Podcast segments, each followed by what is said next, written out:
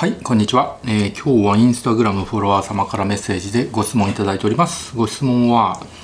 えー、私が働いている職場には私のことを嫌っている人がいます。その人は一応上司にあたるのですが理由はよくわからないのですがなんか私のことを嫌っているように感じます。たまに嫌がらせとかもされます。私はその人のことを嫌っているわけでもないし特別嫌う理由もないので正直困っています。私はどうしたらいいのでしょうか？っていうご質問なんですけれどまあ職場で自分のことを嫌ってる上司がいるわけですよね。なんか嫌がらせもされるということで。まあちょっとでこの文章だけだとよくわかんないんですけどまあこの質問者さんはまあ、身に覚えがないっていうことなんですよね。なんか嫌われるようなことはしていないっていうようなニュアンスなんですけど、まあ、身に覚えがないどうしたらいいですかっていうことなんですけれど、まあ、実は嫌われる要因が何かあるかもわからないです。でもないかもわからないです。嫌われる要因っていうか何か自分がね悪いことしてるとかその人に迷惑をかけてるとか何にもなくても、ま、なんとなくフィーリングが合わないとか相性が良くないとかですねまあそういうので、ま、嫌う人っているんですよ。まあ、そういうのでね人を嫌うっていうのはね本当は良くないんですけれどまあ何ですか普通に会話しててなんかギャグがね合わないとか笑いのツボがなんか合わないとかなんか息が合わないとか、まあ、フィーリングとか相性によってこの人なんか嫌だなとか話が合わないなとかね、まあ、そういうので嫌う人っているんですよね。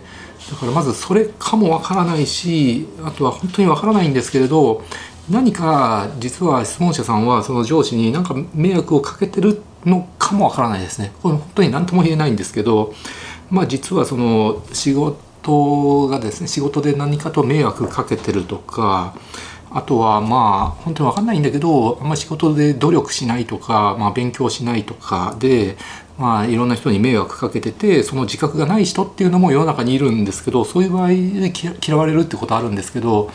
あ、質問者さんがどうかわからないんですけど何か自分に本当に問題があるんだったらその問題をやっぱり直すのが先決なわけですよね。仕事ができてなくてその人に迷惑をかけてるもう人並みの仕事もできてないんだったらやっぱり人並みぐらいのね仕事をできるようにしないといけないわけなんですけれどまあ、それもですね本当はその上司がですね的確にその人の問題点を注意して改善させるようにしてくれるといいんだけれど、まあ、なかなかですね今の世の中上司が部下にですねちゃんとその部下のね悪いところを指摘して注意するっていうことがですねなかなか行われなくなってきたっていうのが現実なんですよね。仮にその的を得た注意とかであったとしても、まあ、場合によってはそのね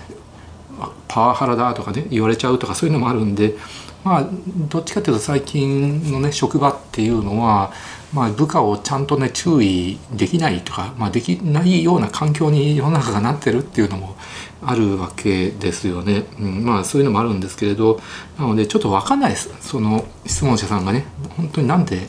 嫌われてるのかっていうのはだからじゃあ仮にこの質問者さんが何の落ち度もないんだけれど、ま、嫌われてるっていう前提でお話ししようと思うんですけれどじゃあ僕だったらどうするかっていう話すると僕だったらですねまずその上司のいいところを見つけて、え、上司をリスペクトするとかリスペクトするふりをするとかそういうのをやるようにしてましたね自分が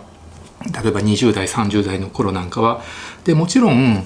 えー、同じ職場なので真面目に一生懸命仕事をするっていうのはもう大前提です。一生懸命ね仕事をして自分はサボってないですよ。あの頑張ってますよ。組織のために頑張ってますよっていう姿勢を見せる、まあ、これも絶対条件であって、まあ、それプラス、え上司のいいところを見つけてリスペクトすると。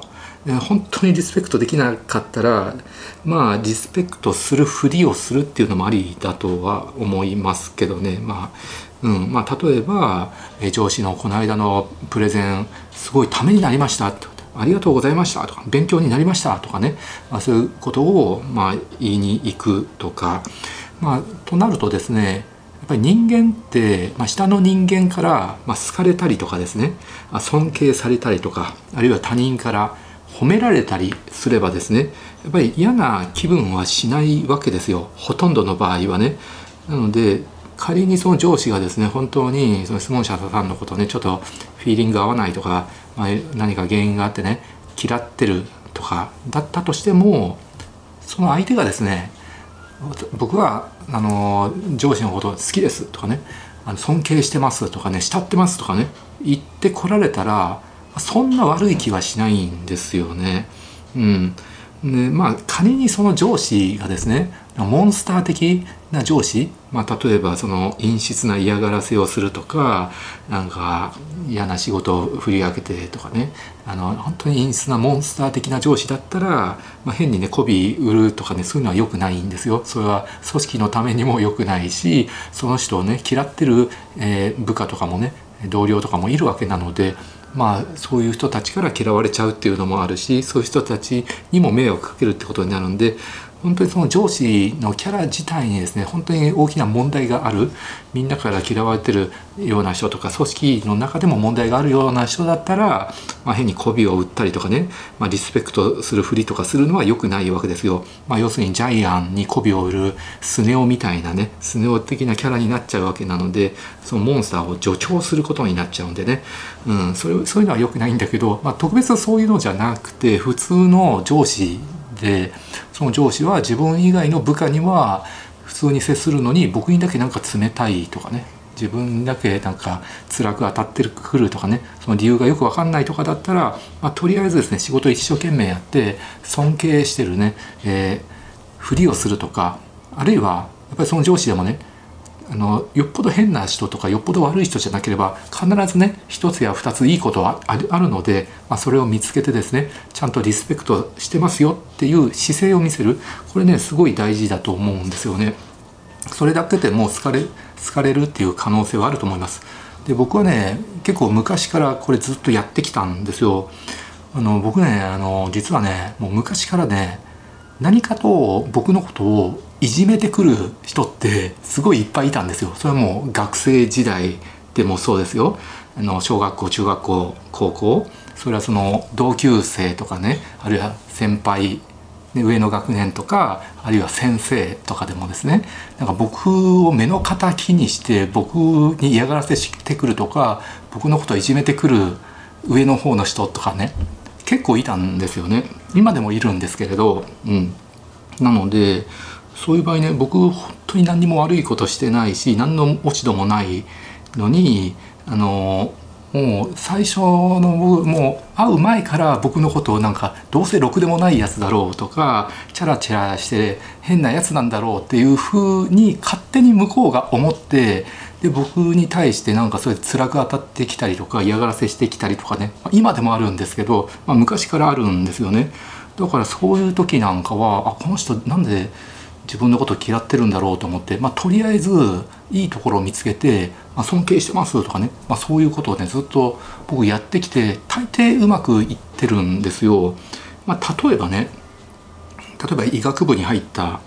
ばっかり大学1年生の時でもやっぱりね高須っていう名前だけで、まあ、どうせろくでもないやつだろうとかどうせチャラチャラして変なやつなんだろうとかねそういうふうにやっぱり先生とかからね思われることってすごいよくあったんですよ。もちろんみんながみんなそう思うわけじゃなくて中にはまあ普通に接してきてくれる先生の方が多かったんだけど、まあ、例えば基礎の先生でもねなんかどうせろくでもないやつだろうと、まあ、美容クリニックなんだからどうせ真面目に医学勉強する気ないんだろうみたいな感じで勝手に思われてるっていうことが本当によくあって。うん、まああとはさ整形賛成派と整形否定派の先生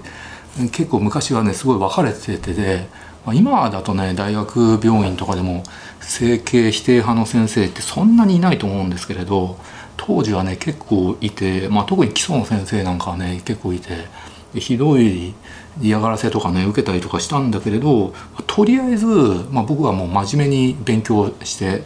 あとは実習とかでもまあ結構真面目にやってそういう真面目にやってるっていう姿勢を見せた上ででその先生に対してあのあえて、質問したりとかあのここの解剖がよくわからないんですけどここはこういうことなんでしょうかとかってでまあそれなりにですねちょっとハイレベルなこと質問すればあこいつわかなかなか勉強してるなっていうことが伝わってでいろいろ教えてくれてああなるほど分かりました。あのすごい勉強になりました。これからもよろしくお願いしますって。まあそういうリスペクトしてますよっていう姿勢を見せるとですねあこいつなかなか骨のあるやつだなみたいな感じでで可愛がってくれるようになるんですよ。最初めちゃくちゃ嫌われてても、まあ、結果的にそういうことをやっていくとなんか可愛がられるようになるんで僕はねずっとそれでねやってきましたね。うん、で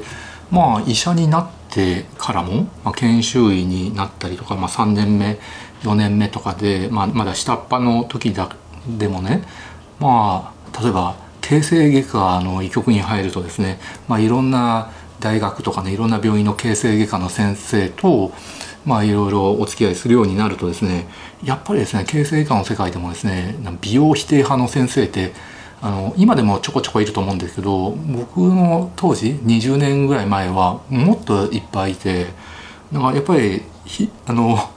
高須っていう名前だけでなんか僕を目の敵にする人がねものすごいいっぱいいたんですよね。あのまあ、そういう大学によってもねそういうえー、先生いるんですけどね、うん、だからそういう場合でも、まあ、学会発表とかで、まあ、学会のねその僕のこと嫌ってる先生の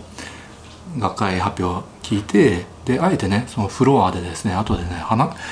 喋りに行くんですよ「あ先生」って。私あの藤田医科大学の高須と申しますが先生の発表すごい勉強になりました。ってね。あのここはこういうことなんでしょうかとかね。いろいろ質問するとあのあこいつなかなか分かってるな。って言って思ったより真面目なやつじゃないかとかね、まあ、そういうふうに思われてでそれ以来普通に会ってねあの話して可愛がってくれたりとかですね。そういうのをよくありましたんで。うん、まああえて美容じゃないその何ですか心列とか再建とか